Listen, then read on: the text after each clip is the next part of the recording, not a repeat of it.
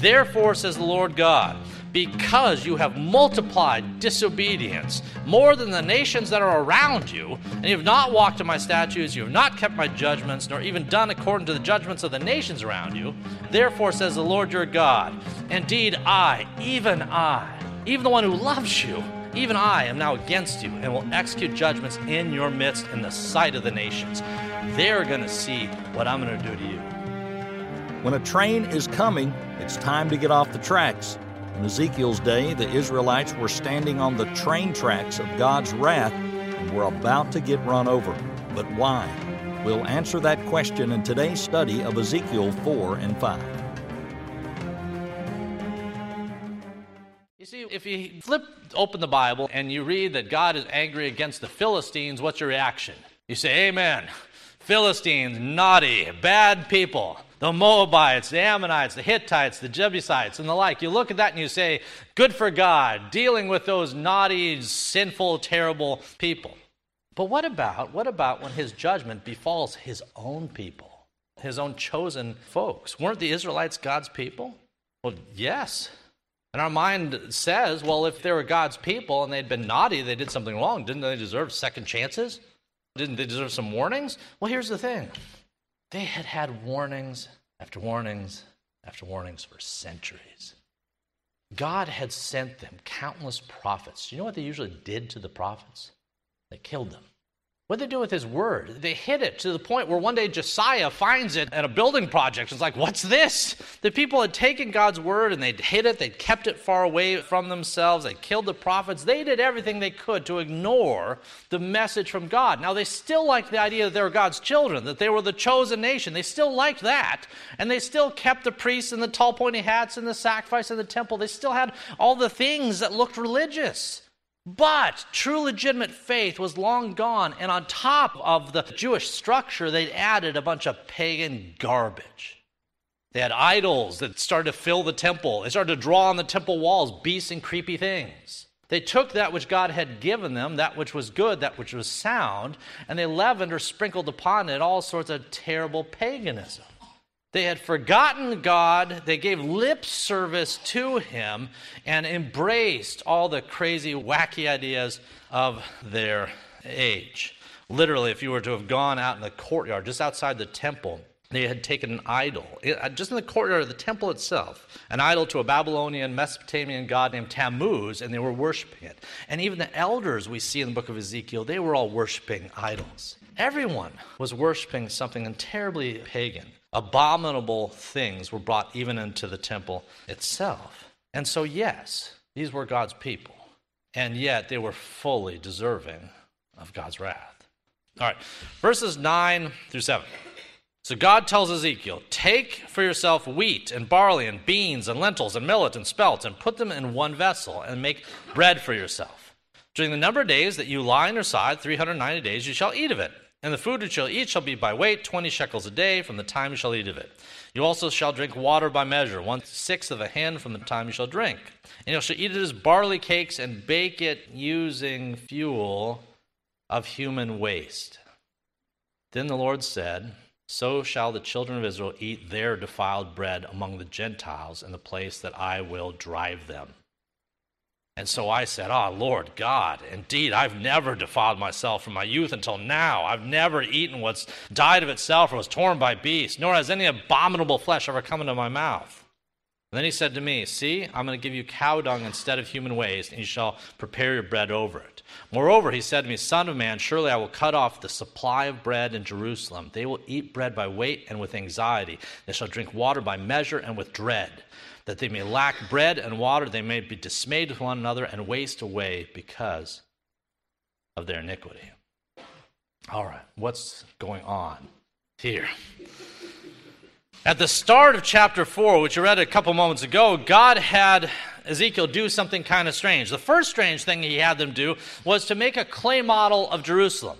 Remember, we read that in verses 1 through 8. He says, All right, Son of Man, which is a term that you see used for Ezekiel and then Christ in the New Testament. All right, Son of Man, I want you to make this clay model of Jerusalem. And then you can take the mounds and sticks and dirt and so forth, and going to make battering rams and siege works against this model that you've made. And the siege works and the battering ram and these things are going to depict what's going to happen. You make a model in the full view of everyone. They'll look at this thing and they won't understand it. But what we'll see is they'll recognize this is the city of Jerusalem, and for some reason, you, Ezekiel, have put all these things against it, against this city. Now that's pretty odd. That's pretty odd. What is God doing here? Well, then he also says not only are you going to build this model that everyone can look at to see destruction that seems to be imminent, but also in this model, take an iron wall and put it between you where you're laying down and this model. Now, what does the iron wall signify? Well, it signifies that there is a wall that now exists between God and his own. It's a self created wall of separation by which God is going to watch what's going to happen, but he's not going to stop the Babylonians. Now, if you were a passerby looking at this, that would all seem kind of weird, but it gets weirder still. Ezekiel at this point is told to lay on his side. He's told to lay on his side. This is all object lessons that everyone could see and wonder about. But Ezekiel's told to lay on his side, first on his left and then on his right, for a total of 430 days. This was a time frame that corresponded with the people's sin and iniquity. So there's a reason how long Ezekiel was supposed to be doing this. With that said, it gets weirder still in verses 9 through 17, which we just read. He's not only supposed to lie on his side, but in those times in which he eats, he's going to eat a very narrow amount of food, or a very limited amount of food, and he's supposed to cook his food in verses 9 through 17 over burning human uh, feces. Now, what hold the pre- if you and I think that sounds odd, weird, strange, undesirable, put yourself in Ezekiel's shoes. Ezekiel had been trained to be a priest. Since he was young, he avoided everything that was unclean. Everything was unclean. He tells God, he says, God, since I was young, I've never, I've never eaten anything that's even close to defiled, and now you want me to do that? Now, fortunately for Ezekiel, God is gracious, and he says, All right, all right. You don't have to use the human feces, but use cow dung. With that said, that's still not a huge upgrade. It's still pretty unpleasant. So, what's this all about? Why? If you're a passerby and you see Ezekiel and he's like eating burning dung to cook his food on, you're definitely going to stop and wonder what's going on. He's already built this city that seems to be under siege, He's been laying on his side, bound for these different periods of time. He cooks his food using human dung. You definitely have questions. Well, God is using all this to demonstrate object lessons about what's going to happen. The city, Jerusalem, is going to be attacked. It's going to be assaulted. There will be battering rams. There will be a siege laid against it on the basis of their iniquity, iniquity that goes way back, which we see in these 430 days. They had been terrible, they had been sinful, and God's hammer was going to come down. And when his hammer came down, God wants them to know it's going to be bad.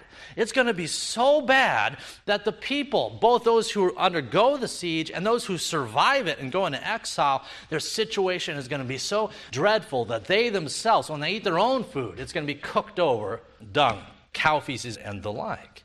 These are all object lessons meant to tell the people something that they'd avoided or ignored when prophets spoke more clearly that something bad is going to happen. If you were watching Ezekiel do all this stuff, and if you're looking at the city that he's constructed under siege, one lesson, one takeaway would have been abundantly clear that if Ezekiel was truly a prophet, which he was, then whatever he was prophesying for Jerusalem was going to be dreadful. All right, it gets more awful still in Ezekiel chapter 5, verses 5 through 10. Thus says the Lord God, This is Jerusalem. I have set her in the midst of the nations and of the countries all around her. And yet she has rebelled against my judgments by doing wickedness more than the nations and against my statutes more than the countries that are around her. For they have refused my judgments, but they have not walked in my statutes. Therefore, says the Lord God, because you have multiplied disobedience more than the nations that are around you, and you have not walked in my statutes, you have not kept my judgments, nor even done according to the judgments of the nations around you. In other words, he's saying, not only have you not done what's right in my eyes, you haven't even been as pious as the Philistines and the Moabites and the Ammonites and the Egyptians and the like. They're more righteous people than you. You're not even hitting their standard, let alone mine. Therefore, says the Lord your God, indeed I, even I, even the one who loves you, Even I am now against you and will execute judgments in your midst in the sight of the nations. They're going to see what I'm going to do to you. And I will do among you what I've never done, the like which I won't do again, because of your abominations. Therefore, fathers shall eat their sons in your midst, sons shall eat their fathers. And I will execute judgments against you, and all of you who remain I will scatter to all the winds. R.C. Sproul, he described what was going to happen to Jerusalem, how terrible it was going to be. And his phrase for what was about to go down, he's the only one who uses it. It's not a popular phrase, but I think it's appropriate. He said, What was about to happen in Israel and to Jerusalem, you could rightly call the first Holocaust. There has never been a city in the history of mankind that has undergone what Jerusalem would undergo through the siege of the Babylonians, to the degree that the water would run dry, the food would run out, people would be compelled to, cannibalism and the like to satiate their hungers. This was going to be bad. And as bad as it would be, as bad as the judgment was, their sin was worse still. So I will do this because of your abominations. Abomination is a heavy word. Not because of your trifling sins, not because of smaller things, although all sin is heinous in God's eyes, but you guys have sinned so badly.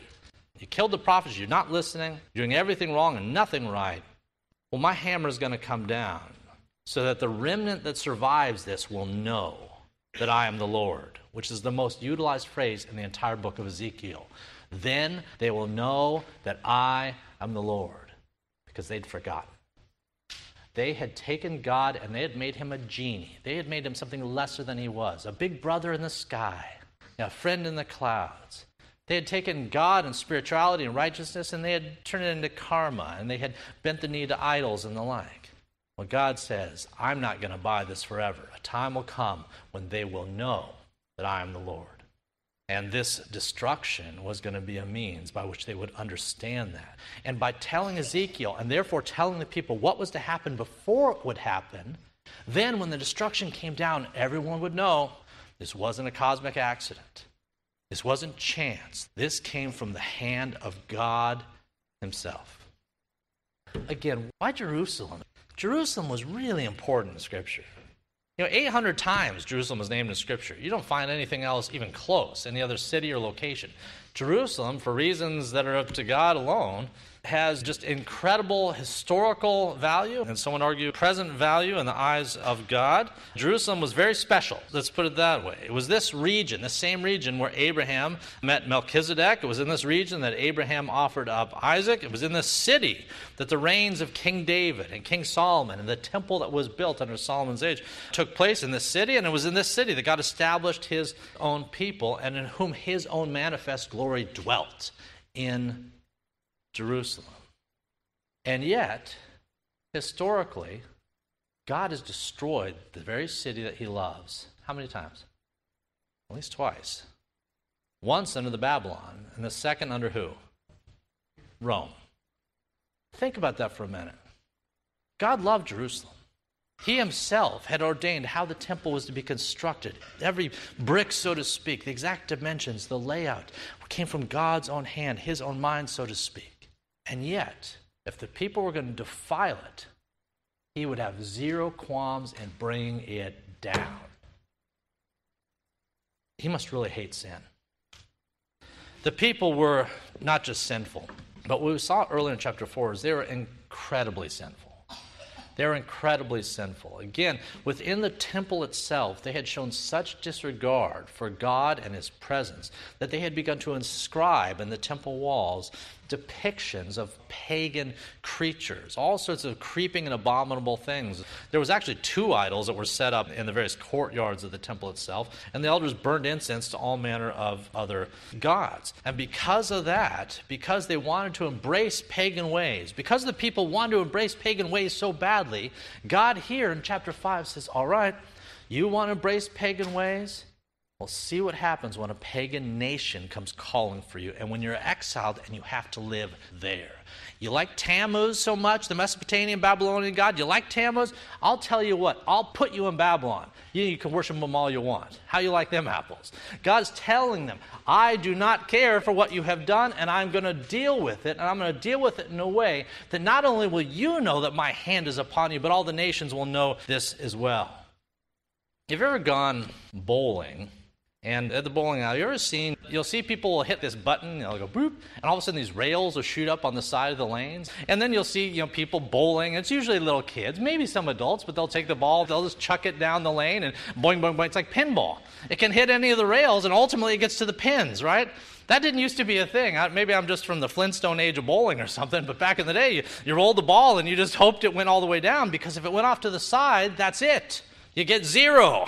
Game over for you. It doesn't work to throw the ball down carelessly and without precision because back in the day there was no bumper rails there for you. With that said, let's say that you're one who's accustomed to these rails and you bowl all your life and you're just throwing the ball down and you really don't even bother to aim it because you know it's going to get down to the pins one way or another. Well, let's say you've been doing that all your life and then one day the rails are taken away. One day you hit the button and no rails come up. Well, what do you do then when there's no buffer, there's no guardrails? Well, at that point, I'll tell you this much your score is going to drop considerably.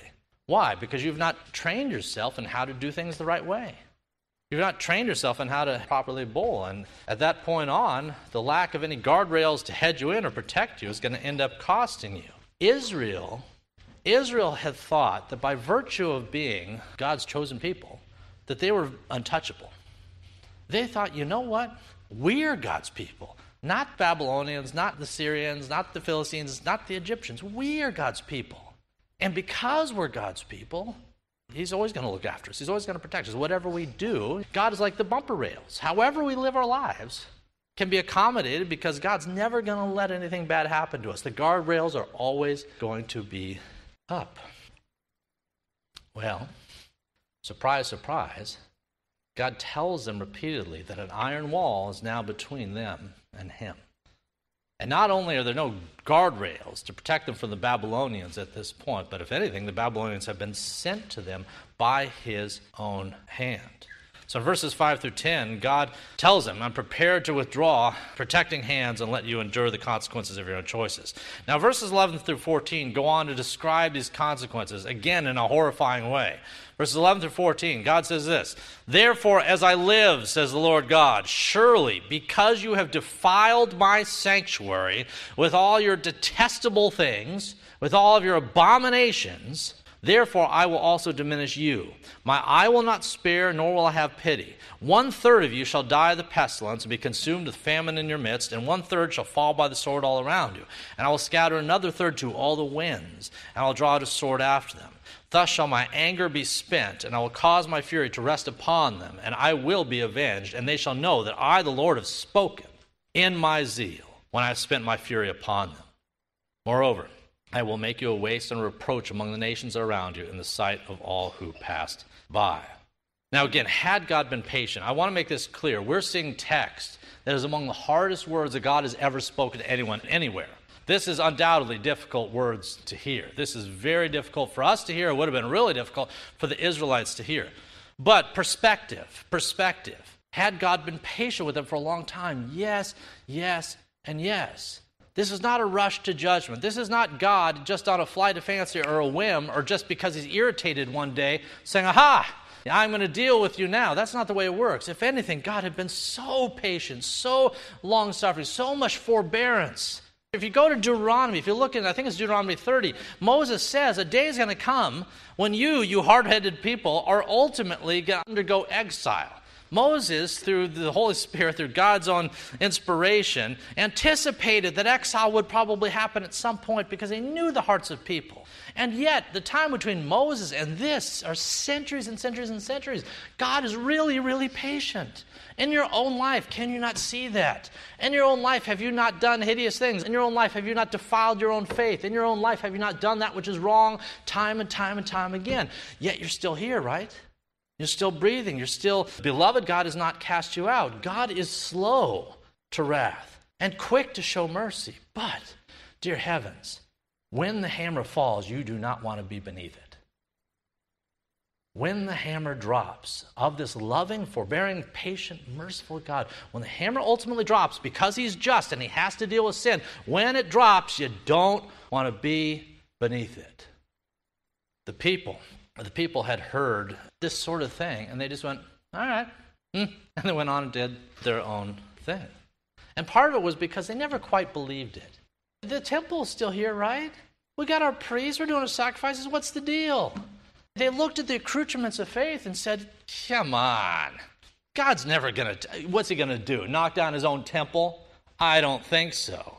They had that sort of mentality. And again, the prophet said, No, no, no, no, no. Watch out. If God did not spare his own son when his son on the cross became sin for us, if he did not spare his own son, why would he spare you? Why would he spare a brick on top of another brick? He'll knock it all down to deal with sin. But the people, the people, they didn't apprehend this rightly. And again, part of that's because they were still religious.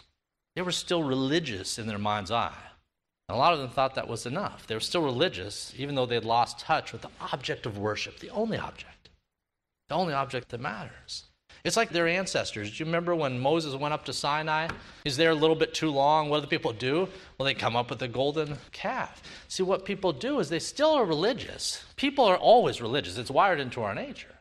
But what's interesting is that the object of their faith can change or drift. If it happened in 40 days under Moses' watch, over centuries, imagine how far they had drifted to get to this point that God says the hammer is coming now. Now, even the people who heard Ezekiel talking this way, or who had heard Isaiah, or who had heard Jeremiah, or Daniel, or Micah, or any of the contemporaries, again, they discounted these guys. Those guys, they don't know what they're talking about. And part of the problem was that the people, when they went and bowed down to Tammuz or they put inscriptions in the temple, do you know what? They thought what they were doing, they thought it was virtuous. Well, you and I, through the history of time, look at and go, Dear heavens, you wicked people! How could you do something so wicked? They were conditioned in their own society, in their own religious society, to see all this depravity as virtuous. To see the very things that God hates the most as being good things and virtuous things. Paganism always does that. It calls good evil and evil good. It takes the very stuff God hates and it dresses up with nice sounding words. I don't know, words like pride, words like choice, right? Virtuous words. Words that sound good and have virtue assigned to it. Meanwhile, God hates it and He will deal with it in His time. The people had done that. People had done that time and again. And again, He says, The day is coming when they will know that I am the Lord. And because I am the Lord, and because I have the attributes and the characteristics that I have, I will not abide this any longer. And I am patient, but I am also just. And I will bring justice in time. All right, let's look at chapter 6, verses 8 through 10. Verse 8, and this is an encouraging verse here. Chapter 6, verses 8 through 10. And yet, I will leave a remnant, so you may have some who escape the sword among the nations when you're scattered throughout the countries. Then those of you who escape will remember me among the nations where they're carried captive because I was crushed by their adulterous heart which had departed from me, and by their eyes which played the harlot after their idols. And they will loathe themselves for the evils which they committed in all their abominations. And then they shall know that I am the Lord, and I have not said in vain that I would bring this calamity upon them. At the very start of our series on Ezekiel, I mentioned you before, and I mentioned it this morning. The first two thirds of the book are pretty difficult.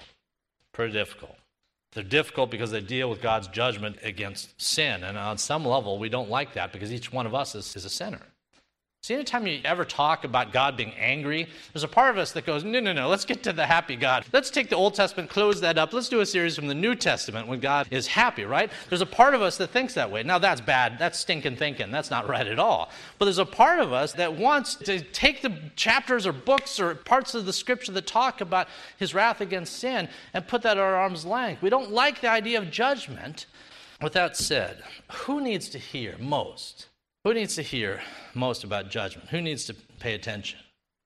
Well, really, I mean, everyone does, but especially those who are standing in a position where judgment is about to befall them. If you see a man, you see a man standing on, on the train tracks, right? At first glance, you don't think too much about it. But what if? What if you see a man standing on the train tracks and you look over here and you see there's a train coming? A train is barreling down on this guy who's standing on the tracks, oblivious to what's about to happen. What's your concern then? Well, your concern is entirely different because you see what is about to befall this man. This man is about to have an encounter with something much larger than him that will leave him utterly destroyed. The person who needs to hear about God's judgment the most is the person who's standing on the train tracks of God's wrath. That's everybody. In this case, though, it was especially true of those whose judgment was imminent was imminent in Ezekiel's age. Now, Ezekiel, again, he was a watchman. So he told people this. He shared this. He made the models. He did all this sort of stuff. That did not make him the life of the party. That did not make him the most wonderful guy to have over the house. And yet he was faithful because that's what watchmen do.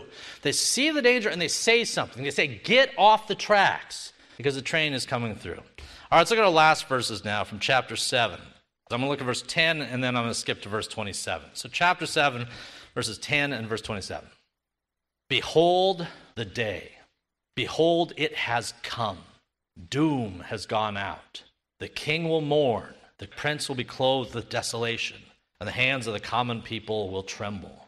And I will do to them according to their way, and according to what they deserve, I will judge them. And then they will know that I am the Lord. You know, the two saddest words in the, in the human language the words too late. Too late. See, the words too late imply that a window of opportunity is closed.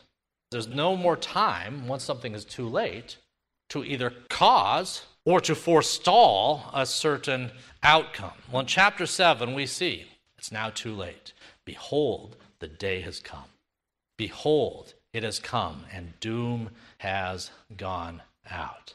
This is one of the saddest verses in all the Bible because it says that it is now too late for Israel. Looking ahead into the future, there will come a time when it is too late for every sinner who is not redeemed through the blood of Christ. There will come a day when, behold, the day has come and doom has gone out. And this concept is, it's sad. It's sad because judgment at one point was avoidable and now it's imminent. With that said, let me offer, as we close, let me offer something encouraging to help us to book in or to understand that judgment appropriately. You know, the fact that God's people were about to be judged here in the book of Ezekiel, the fact that God's people were about to be judged, it didn't mean that they were going to stop being God's people. You see, the fact that God was going to judge his own nation, that was bad news, but it did not mean that they were going to stop being God's chosen people. Why? Because God made a covenant with his people. And yes, that covenant both included and allowed for his discipline, but the discipline would not sever the relationship. They would continue to be his people. God was not done with Israel in spite of what was about to happen. In spite of the city being taken down, in spite of the Babylonians coming in with their battering rams and their siege works, in spite of the temple being decimated, not one stone on top of another, God was not done with the people, and their future was still bright. In fact, a remnant would return even from this. Ultimately, Babylon itself would be taken over. Ultimately, Cyrus and the Persians would take them out, and Cyrus would issue a decree that would allow the people to return and to begin to rebuild. And all that was done according to God's love and God's plan. He would deal justly, but he was not done with his people. Well, here's good news for you and I He's not done with you either. As we look at all this, as we look at sinful people deserving judgment, I hope that we're introspective enough to know that apart from the grace of God, we all deserve judgment. We all deserve condemnation, and the hammer would come down on every man, woman, and child apart from God's grace. God was not done with Israel, there was still grace he would give to them and they would still be his own. This morning, if you're a child of God, if God has redeemed you, if your heart has changed, if you're now a son and daughter of the Most High God, then the good news is this that even if he should discipline you, using a means that you would not desire, or a circumstance you would not call down upon yourself, and even if you have strayed like the prodigal son and gone in a direction that you ought not go, God's not done with you. Because the nature, the covenantal nature of his relationship with you, is one by which he is patient and long suffering, and one by which his everlasting arms are always thrown open. As we said earlier with the prodigal son, the prodigal son did all sorts of things wrong. Fled the father, ran from the father, went off into pagan lands to do pagan things. And in God's time, the prodigal son saw that his circumstances were dreadful.